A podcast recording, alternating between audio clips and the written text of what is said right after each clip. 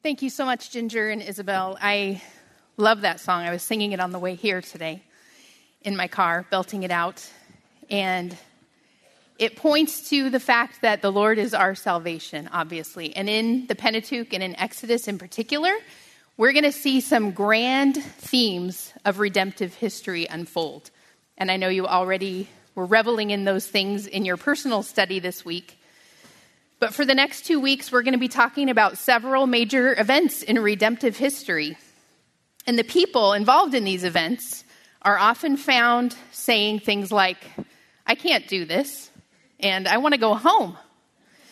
And as I was talking about this with my husband, he reminded me that that sounded really familiar to him from when I was in labor with our second child, with our daughter Amy. I can't do this. I want to go home. Let's just leave. Let's just go home. And somehow in my thinking, I thought if I just leave the hospital, all this will end and I won't have to go through this suffering. But now I understand that's, that's not how it works. That baby was going to be delivered, whether I liked it or not. And when we think about Israel, God was accomplishing their deliverance in spite of how they felt about it, in spite of their inability to do certain things, in spite of their complaining. God was faithful to bear them up and carry them along by his great mercy. Now, our study in Genesis obviously set the stage for Exodus. These books are in chronological order. And Genesis revealed to us the sinfulness of man and the curse that resulted from man's sin. It also revealed to us the need for divine help from God. Genesis also revealed to us how this help and how the blessing of God was going to come. And it wasn't going to be by us doing a bunch of good works, by people doing good things. It was going to come by faith. Just as Abraham demonstrated, right? He believed God and it was reckoned to him or credited to him as righteousness. Belief and faith was how deliverance and help was going to come to Israel. And in Genesis, we also learned about the threefold promise of God to the Israelites, to the patriarchs, that from their family tree would come many descendants who would obtain abundant prosperity in a fertile country, which was to be their own nation land, seed, and blessing. And what was God's purpose all along in giving them these promises? Well, we've talked about it before. His purpose was always that Israel would reach the nations with the message of God's deliverance through their Messiah. Exodus is really all about God continuing to do the work of building his kingdom, and that kingdom would be commissioned to go to the nations with the hope of the Messiah, with the message of deliverance. God preserved, sustained, and multiplied the Israelites through their 400 plus years in Egypt, just as he had promised to Abraham in Genesis 15 13.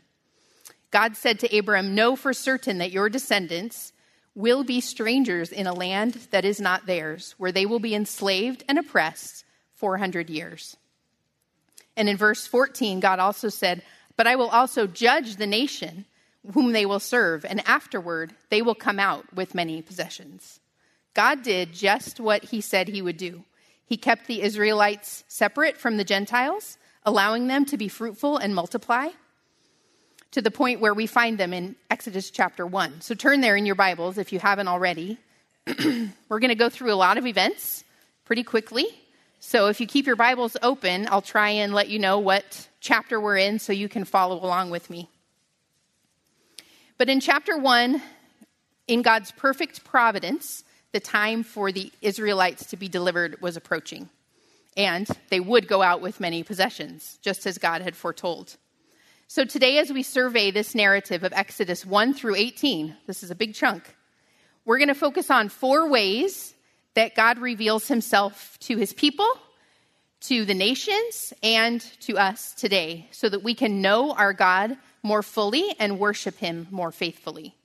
So, four ways that God reveals himself to his people, to the nations, and to us, so that we can know our God more fully and worship him more faithfully. First of all, we're going to look at chapters 1 and 2, where we see that God reveals his sovereignty by providentially carrying out all the plans and purposes that he has for his people. So, in this chapter of Exodus 1, we don't see God's name until verse 20, But it's clear through all the events that takes place there that he's, his hand is actively at work on behalf of the Israelites.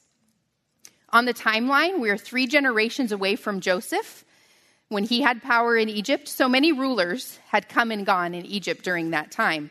Just for a reference point, the nation of the United States has not even been established as a country for 300 years.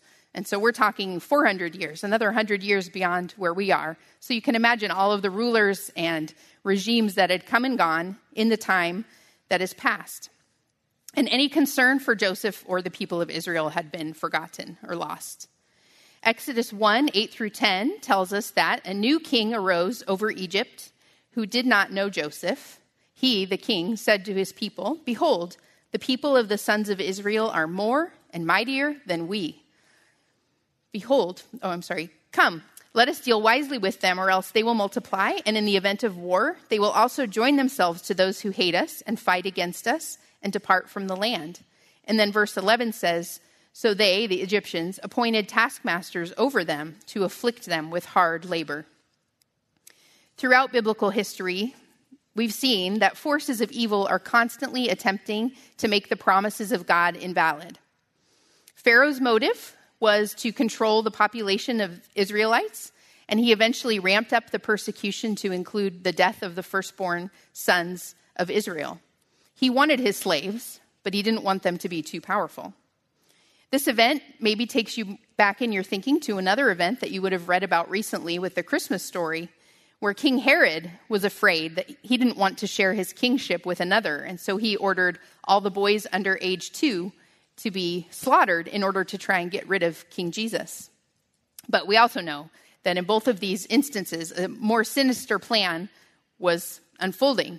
Satan was trying to wipe out the messianic line to keep the promised seed from ever coming. But we also know that God was never going to let that happen.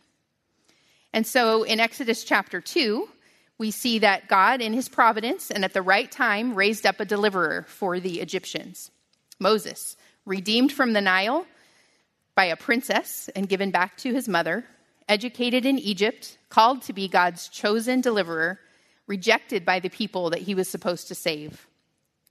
Hebrews commends Moses for his faith in Hebrews 11:24. It says that by faith Moses, when he had grown up, refused to be called the son of Pharaoh's daughter, choosing rather to endure ill treatment with the people of God than to enjoy the passing pleasures of sin considering the reproach of Christ greater riches than the treasures of Egypt, for he was looking for the reward. Now, Moses was not perfect. He was a sinful man, and he murdered an Egyptian who he saw mistreating some Hebrew slaves, and he covered him up in the sand. Moses is never commended for committing murder, but he is commended for the faith that it took to leave the palace of Pharaoh and to unite himself with the Hebrews, with the slaves. He believed that the reward of following God with his chosen people was greater than the reward that he would have had by staying in Egypt. We don't know exactly how Moses knew, but he knew that he was a part of God's plan to bring the Egyptian bring the Israelites out of Egypt, and he was looking for the Messiah to come. However, there was some confusion in Moses' mind at this point, and under the threat of Pharaoh's retribution, Moses flees from Egypt to a place in the desert where he gets married and fathers sons and watches them grow up, works as a shepherd for his father in law. All the while, the Israelites' plight as slaves continues for another 40 years in Egypt while Moses was in Midian. Exodus 2 23 through 25 are key verses to consider as we think about God's sovereignty in delivering Israel. These verses say, Now it came about in the course of those many days that the king of Egypt died and the sons of Israel sighed because of their bondage. And they cried out, and their cry for help because of their bondage rose up to God. So God heard their groaning. And God remembered his covenant with Abraham, Isaac, and Jacob. God saw the sons of Israel, and God took notice of them. Note the phrases here. Their cry for help rose up to God. God heard, God remembered, God saw, God took notice. Now, the phrase in Hebrew, God remembered, doesn't mean that he forgot for a little while and now he was calling it back to mind. No, it means he remembered in order to act. God is always faithful to carry out his plans and purposes for his people, and now the time was right. He was going to act and deliver them from Egypt. The MacArthur study notes point out that the span of time from creation and through the life of Joseph, the book of Genesis, covers more time than the rest of the Bible combined. I thought that was really interesting. And now we're looking at 400 years of slavery in Egypt. So we're even 400 years past that giant time frame. So we see from scripture clearly and in many other cases as well, that God often allows his people to wait. And he also allows them to suffer at times while they wait. Waiting and suffering is part of God's plan and it always has a purpose. Therefore, we should not be surprised when God tells us to wait. And the fact that he often delivers us through suffering should also not be surprising. This is how God works. His timeline might not always be the one that we would choose, but we can take heart because when the time is right, when God has fulfilled his purpose for our suffering, he will act. And we can trust that it as always, is always at the best, most God honoring, most strategic time. And then also, as we wait for his kingdom to come, we can remember that God is not slow about his promised return, as some count slowness, right? But he is patient, waiting for all of his chosen people to repent and to put their faith in Christ. 2 Peter 3 9. And while we wait, we don't just sit around twiddling our thumbs. We can be faithful to serve God, to get to know Him better, and to tell others about Him. Our waiting is not supposed to be inactive as we bear the light so that many others can come to the kingdom of God with us. So don't allow the waiting or the presence of suffering in your life to shake your confidence in the fact that God's sovereign plans and purposes are being carried out. Next, we're going to see that God reveals his glory through this account. And this is a big chunk of scripture. We're going to look at chapters 3 through 12. God reveals his glory, making himself known to the people and to the nations. Moses was 40 years herding his father in law's sheep in the desert, certainly a humbling experience after growing up in the palaces of Egypt. And in his 80th year of life, God chose to reveal himself to Moses through a burning bush in the desert at Horeb, which is called the mountain of God and which is also called Mount Sinai. We read in chapter 3 that from the burning bush, God told Moses to keep his distance. And in 3 5, he says that the place where Moses is standing is holy ground. The word holy, this is the first time that it appears in the Bible, in the Pentateuch. God has always been holy, but as Lauren mentioned earlier, this, this is God's revelatory history. He's revealing himself more and more to his people and to us. So God's holiness here is revealed to Moses and to the Israelites for the first time. Holiness means that God is perfect, He's separate from all others, He's completely different from us. There's a separation, there's a distinction between God and man. And God's presence renders everything around him holy and sacred. So to approach God at all is something really extraordinary. And so Moses here is required to move the shoes from his feet, a uh, common sign of reverence, a common sign of humility. and then in Exodus 3, verses 7 through 9, God expresses care and concern for what his people are enduring in Egypt and he proclaims his plan to Moses that he would deliver and give his people the promised land, just as he had told Abraham. So look with me at chapter 3, verses 7 through 9. The Lord said, I have surely seen the affliction of my people who are in Egypt, and have given heed to their cry because of their taskmasters, for I am aware of their sufferings. So I have come down to deliver them from the power of the Egyptians and to bring them up from that land to a good and spacious land, to a land flowing with milk and honey, to the place of the Canaanite and the Hittite and the Amorite and the Perizzite and the Hivite and the Jebusite. Now behold, the cry of the sons of Israel has come to me. Furthermore, I have seen the oppression with which the Egyptians are oppressing them. So Moses rightly fears the Lord in this situation, and the Lord commissions Moses to go back to Egypt and to act on his behalf as their deliverer. The Lord assured Moses that the deliverance of the Israelites would be accomplished and that Moses would certainly come back to that very spot at Mount Horeb or Mount Sinai and worship him. Did it stand out to you in this passage that Moses was told that the one speaking to him was the God of Abraham and Isaac and Jacob? And yet Moses asks, Who are you? What is your name? What am I supposed to tell the Israelites about you? Well, remember from past renaming incidents with Abraham and Sarah and Jacob, names in the Hebrew language carry a lot of meaning.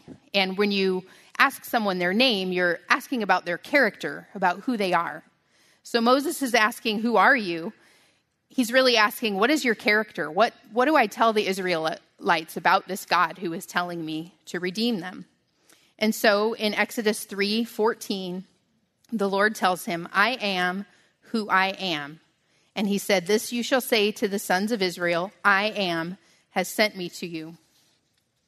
In other words, God is declaring to Moses and to the Israelites, I am exactly who I say that I am. God needs no one else to define him or reveal him. He reveals himself to whom he wills, as he wills. I am indicates to us that God is separate from any human or any other so called God. He is above all, and he is unlike any other. God is not the greatest God or the greatest person or the greatest anything. If he were the greatest or the best, that would mean that there's someone with whom we could compare him. He is the great I am. He has no equal, uncreated, self existing, needing no one else. He has complete freedom to act however he wishes. He needs no permission to do anything, but can do all he desires. He is present, he is active, and he is powerful.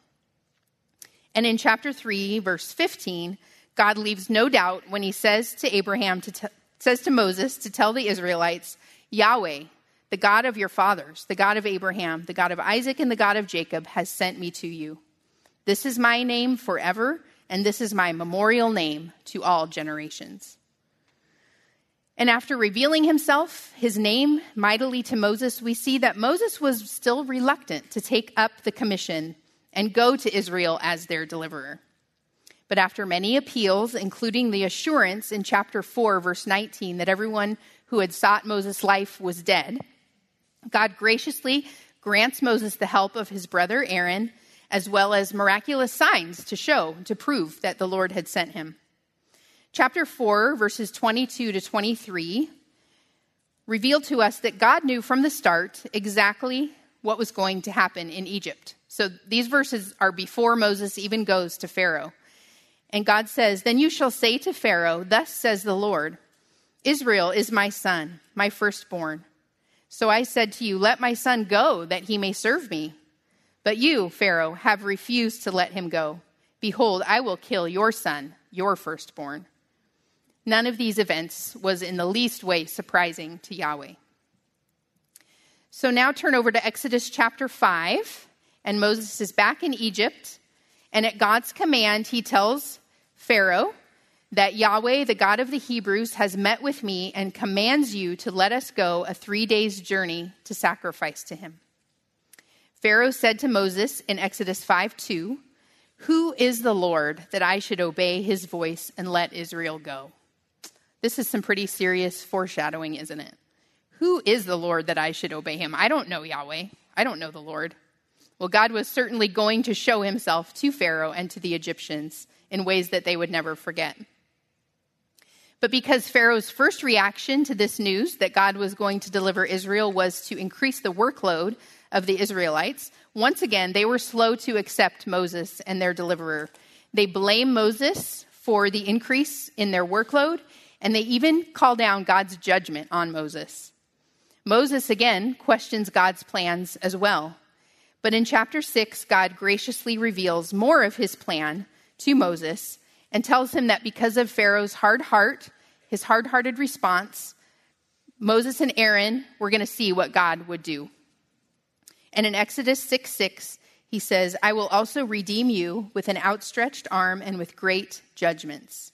Then I will take you for my people, and I will be your God, and you shall know that I am the Lord your God, who brought you out from under the burdens of the Egyptians. God was ready to act, He was ready to make Himself known to His people. Holding true then to what Whitney taught us last week about historical narratives not necessarily going in straight chronological order, chapter 6 ends with a genealogy of Moses and Aaron. And then in 628 to 7 7, there's a really great summary of this commission of Moses and Aaron to go back to Egypt. And then in, seven chap- in chapter 7, verse 8, the narrative picks up again with Moses and Aaron um, and God beginning to show himself to Pharaoh and the Egyptians by performing these miraculous signs and wonders, or plagues as they're often referred to, to reveal himself as the great I am. Blood, frogs, gnats, flies, death of cattle, boils, hail, locusts, darkness for three days, and the death of the firstborn son. Ten signs that God employed to show Pharaoh and the Israelites who he was. 10 signs to show Pharaoh that he ought to let the people go as Moses had asked. We don't know the exact length of time that it took for these signs to be executed. There are estimates that range from a number of weeks to even months. So, I like efficiency. Was this the most efficient way for God to set the Israelites free from Egypt? Definitely not. It was not easiest, it was not most efficient. He certainly could have just wiped the Israelites out in a day. He could have spoken one word and instantly the Egyptians would have been transported to the promised land. But why did he take this time? Why did he do it this way? We don't have to wonder because chapter 9, verses 15 and 16 tell us exactly why. He says, For if by now I had put forth my hand and struck you, Pharaoh, and your people, with pestilence, you would then have been cut off from the earth. He says, I could have wiped them out in one day. But indeed, for this reason, I have allowed you to remain, in order to show you my power and in order to proclaim my name through all the earth. Still, you exalt yourself against my people by not letting them go.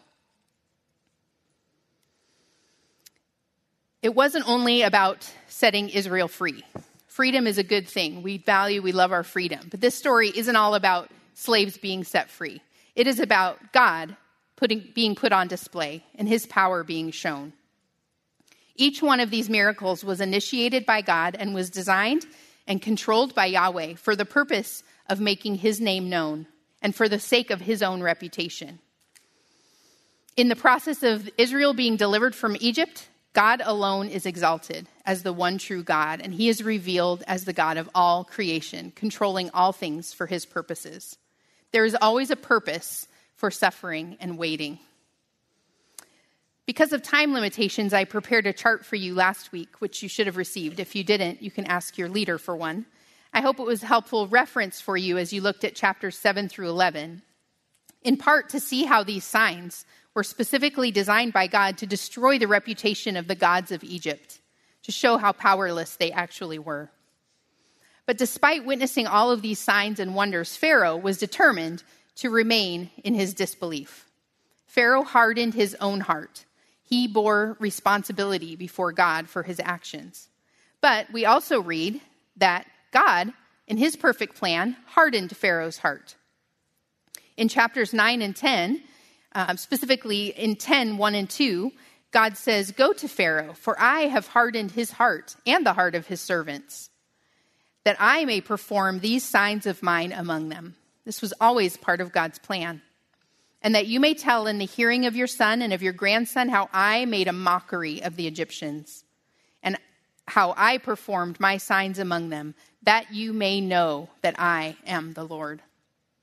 The hardening of Pharaoh's heart did not look like God taking a kind, mostly benevolent king and turning him into some kind of a monster. No, Pharaoh's intentions were bad from the beginning. He had a hard heart. But his hard heart was not a surprise to God, and it was also providentially ordained and used by God to accomplish his mission of making himself known. We can and must trust God's purposes in all things. We studied Romans last year, no, two years ago now, where we read that God hardens whom he hardens and has mercy on whom he has mercy. And who are we to question his will? That comes into play here as well. We know that God is the great I am. He has his own prerogatives, and ultimately, he makes himself known to whom he wills using whatever means he ordains. 400 years in a foreign land as slaves, a princess rescuing a baby out of the river, a burning bush, a king's wicked intention, even death and disease. All of these were tools in God's arsenal for making himself known and accomplishing his purposes. What did God use to bring you to himself? Perhaps he used the gentle and sweet example of loving parents and grandparents or a friend to draw you to Christ. Or maybe he used the disastrous and difficult consequences of your sin to open your eyes to your need for a Savior. And what is he currently using now in your life to put his glory on display? Is it success or failure? Is it COVID 19, the loss of a job, a move, an illness? God is a God who speaks and who acts and who delights to make himself and his glory known at the right time and in the right way. Praise the Lord that he knows exactly what we need, and he will always win the souls which he came, which he sent Jesus to redeem. God is faithful to reveal himself and his glory to the people and to the nations, and he is right now making his glory known through the circumstances that are going on around us. And one day we know that every knee will bow and every tongue will confess that Jesus is Lord to the glory of God the Father. And one day, we are going to behold him face to face. And we're going to know him like never before. And because he is the eternal great I am, we will forever be knowing him more and more. God revealed his glory to us at the Exodus. He revealed his glory to us in Christ. And one day, we're going to enjoy his glory with him forever in heaven.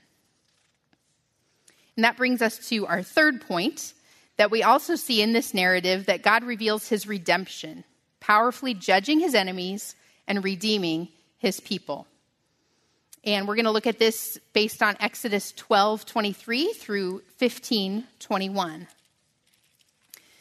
So, the story of Israel's deliverance from Egypt, the story of the Passover and the Exodus, is both a celebration of God's power to redeem his people and also his authority to judge those who stand in opposition to him.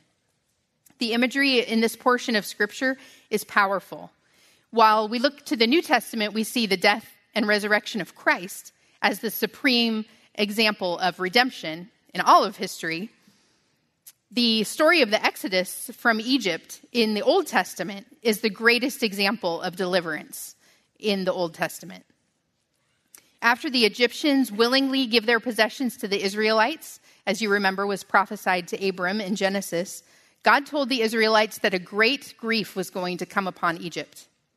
However, in Exodus 11, verse 7, God had said that against the sons of Israel, a dog won't even bark, that you may understand how the Lord makes a distinction between Israel and Egypt. God didn't say a dog won't bite you, which that would be really good, but God says a dog won't even bark. The bark of a dog is really, it's annoying, but it's harmless.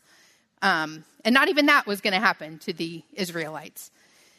And then in Exodus 12, verse 23, we learn about the instructions given to the Israelites concerning the Passover. They were to kill a sheep or a goat and spread the blood on the doorposts of their homes so that their firstborn sons and animals would not die. God says in verse 13 of chapter 12, The blood shall be a sign for you on the houses where you live, and when I see the blood, I will pass over you and no plague will befall you to destroy you when I strike the land of Egypt. Without the substitute of a spotless lamb, God's judgment would not pass over, it would fall on them as well. But with the substitutionary blood of a lamb spread on the doorposts of their homes as a sign of their faith, the Israelites would be spared and ultimately delivered from Egypt, not just for a few days, but forever. Hebrews 11 again commends Moses for his faith at this point in the story. Hebrews 11:28 says, "By faith he kept the Passover and the sprinkling of the blood, so that he who destroyed the firstborn would not touch them." So we see from this passage faith takes action. Faith believes what God says and then does what God commands us to do. Now, from our church age perspective, we know that the ultimate Passover lamb is Jesus Christ, our Savior, who came to earth as a Hebrew and paid the penalty for our sin when he died on the cross during the remembrance of this very week, this Passover week. But unlike other Passover lambs, Jesus died once for all who would believe in him from every tribe and tongue and nation. And then he rose from the dead. No other Passover sacrifice had ever done that before. We are covered by the blood of Christ from the death and judgment that we deserve. Judgment passes over those who are in Christ Jesus. And one day we will rise again with him as well. But remember, at this point in our narrative, the Israelites would have gone backwards in their thinking to Abraham and a ram provided for him in the bushes so that he didn't have to kill his firstborn son. Now, for the whole nation of Israel descended from Abraham, just as God had promised, God also makes a way for the Israelite sons to escape death. For them to be spared, a lamb or a goat had to die. The Passover account and the departure of Israel from Egypt is recorded in Exodus 12 29 to 40, where we read that Pharaoh, who had tried to wipe out the firstborn of Israel, ended up on the receiving end of that crushing blow. When Pharaoh realized that all of the firstborn of Egypt had died, including his own firstborn son, he tells Moses to get out, to go and worship the Lord. Oh, yeah, and bless me as you go. So Pharaoh is still in his mind prideful and hard hearted. He's still thinking this is a temporary release, that they could go out for a little while and then come back. And then in Exodus 13, more worship instructions are given before the narrative continues with God leading Israel around the land of the Philistines to protect them from what they would see there a warring people that would frighten them. In Exodus 13, verse 21, says that the Lord was going before them in a pillar of cloud by day to lead them on the way, and in a pillar of fire by night to give them light. The Lord's presence was with them, guiding them and protecting them and comforting them. And then, according to their past pattern, Pharaoh and his leaders changed their mind about letting Israel go and decide to pursue them. Now, the Israelites, when they see them coming, 14:10 tells us they quaked in their boots. They became very frightened and blamed Moses again for bringing them out of Egypt where they had it so good, and now they're going to be out here to die in the wilderness. And in Exodus 14, 13 to 14, Moses responds to them. And we see here Moses' faith has built, and Moses' faith is growing. He says, Do not fear. Stand by and see the salvation of the Lord, which he will accomplish for you today. For the Egyptians whom you have seen today, you will never see them again forever. The Lord will fight for you while you keep silent. I don't know if that was kind of a request for them to just cool it and be quiet for a while. And then God confirmed to Moses that he would deliver them and told Moses what to do. Moses stretched out his staff and the Red Sea was divided, allowing the Israelites to escape across on dry land. But when the Egyptians were allowed by God to pursue, it was too late. God confused them in the midst of the sea, and when Moses raised his staff again, the waves came crashing down over Pharaoh and his army, and all of them were drowned. Not even one escaped. Again, Hebrews 11 speaks of this event. It says, By faith, they, the Israelites, passed through the Red Sea as though they were passing through dry land, and the Egyptians, when they attempted it, were drowned. It's pretty encouraging to me, by the way, that God commends these weak people for their faith. People just like me who see God's great deliverance and mercy, but then when they meet with a challenge, they fear and distrust. But ultimately, God does commend them for their faith in stepping out and crossing the Red Sea. So, what is God asking you to do by faith? Uh, maybe you could write your own little Hebrews 11 about yourself. By faith, she stopped nagging and started praying for her husband. By faith, she got up an hour earlier to spend time in the Word and in prayer. By faith, she cared lovingly for her elderly parent, even though they never said thank you. By faith, she went to a difficult job every day with a smile on her face and a thankful heart. Faith is acting in spite of how we feel. We are going to feel afraid. We're going to feel nervous. But will you act in faith and still follow God and obey what He tells you to do? God showed himself at the Red Sea to be the powerful redeemer of his people and the powerful judge of his enemies. And then in chapter 15, and I wish we had time to read this whole chapter, Moses and the Israelites sing a redemption song. Actually, it's more of a judgment song. Moses ascribes the victory to the Lord, and specifically and mostly by recounting the actions of God at the Red Sea. He doesn't really mention the plagues at all or the actual exit, exit from Egypt, but this scene at the Red Sea, where Pharaoh and his whole army are completely wiped out, forever freeing Israel from their bondage, is the focus of this song. And we see it over and over in Scripture. I'll just read verses 8 through 10 of chapter 15.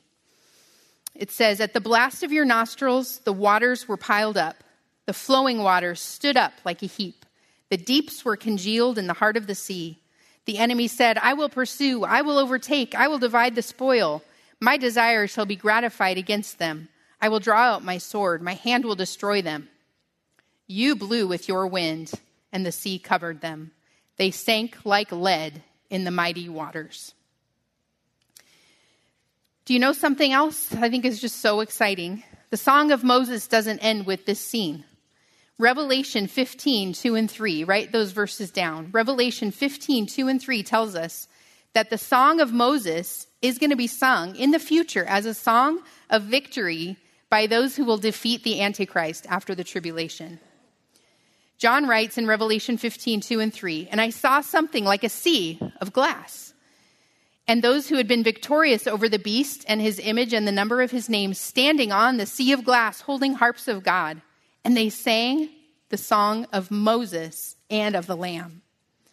I just think that's so amazing. Tribulation saints are going to stand around the throne singing both the song of Moses and the song of the Lamb before God's throne. The work of God in redeeming his people from Egypt is going to be sung about for all eternity.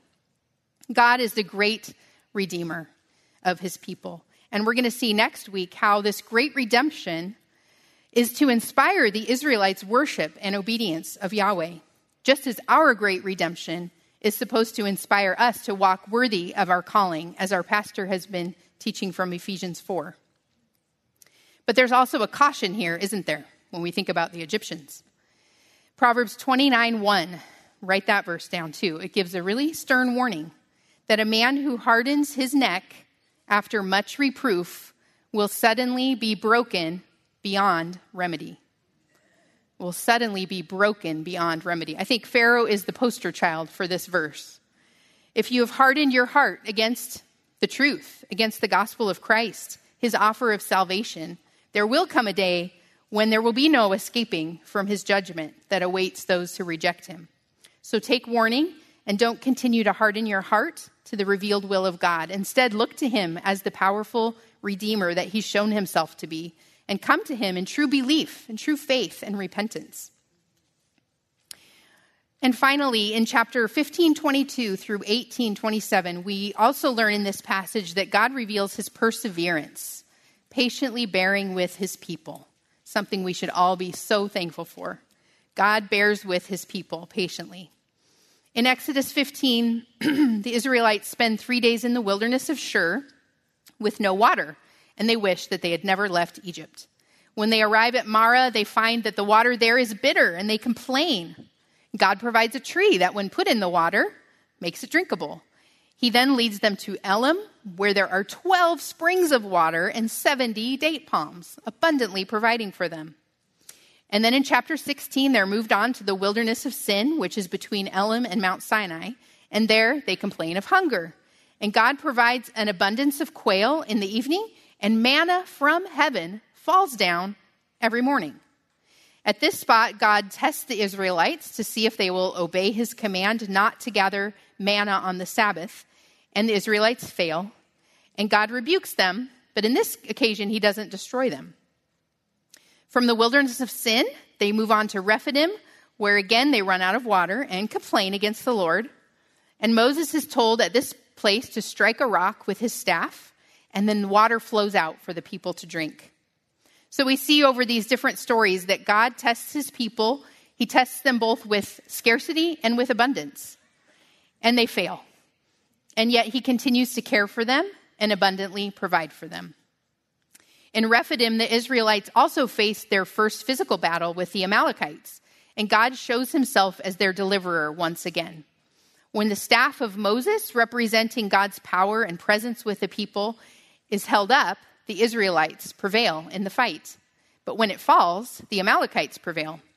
So Joshua leads the army, and Moses sits on a rock with the staff raised above his head, but his arms get tired. And so Aaron and Hur have to come alongside and hold up his arms. And Israel does defeat Amalek. This victory and every subsequent victory of the Israelites was completely dependent on the Lord. There was no doubt at the end of this battle who should receive the glory. And then in Exodus 18, we read that Jethro, Moses' father in law, comes to him with his wife and sons at the mountain of God, which is Horeb or Sinai, providing wisdom for Moses and his suggestion to appoint judges over the people.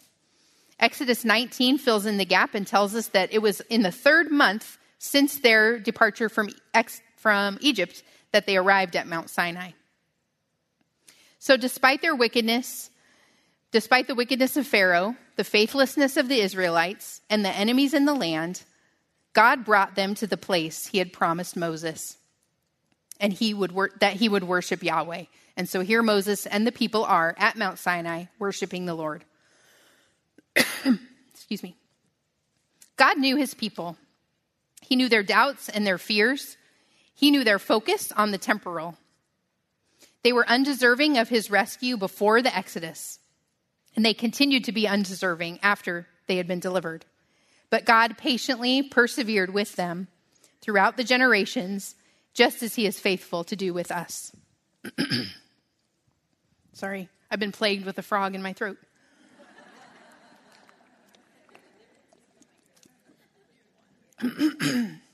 So, we're going to have many more opportunities in future weeks to dwell on the patient love of God for his people. So, I'm not going to speak at length on this point now, but remember that when Israel failed, the Lord never did. When we are faithless, God is faithful. We've seen from this narrative that God revealed to the Israelites and to, his so- and to us his sovereignty, his glory, his redemption, his judgment, and his perseverance. And I hope you've noticed that this whole narrative really isn't so much about the people, it's not so much about the Israelites. This narrative, as well as the rest of Scripture, is written to turn our attention to the great I am. In the same way, what's going on in the world today really isn't about us. God is doing something. He is a God who delights to make himself known. How he is working and how he's doing that may be unclear to us at times, but as his redeemed people, we can trust him. And as his redeemed people, our mission is clear. What we are supposed to do is clearly laid out for us in his word. We're not here to make a name for ourselves. We're not here to promote ourselves as though we're something remarkable. We can't do anything apart from God. And our purpose is to point people to Christ by speaking the good news of deliverance from sin, from the slavery to sin through faith in him and by living lives that show Him to be the great I am. So if you are a believer, you've seen His great deliverance in your own life. Will you trust and obey Him? Let's go to Him in prayer now, worshiping Him as our deliverer, as our patient Father, and the glorious Redeemer and Judge of all the earth. Heavenly Father, we thank you so much for revealing yourself to us through your recorded word, through these parts of history that you have chosen to highlight, through these characters that put your glory on display. Lord, I pray that each woman here would live by faith, would see you and know you completely as the great I am, and would delight to follow you, to serve you, to do your will, to bring you honor and glory, not for our sake, Lord, but for your name. We pray that you would be honored in our small group discussions now as we dig deeper into your word and encourage one another. We pray this in Jesus' name. Amen.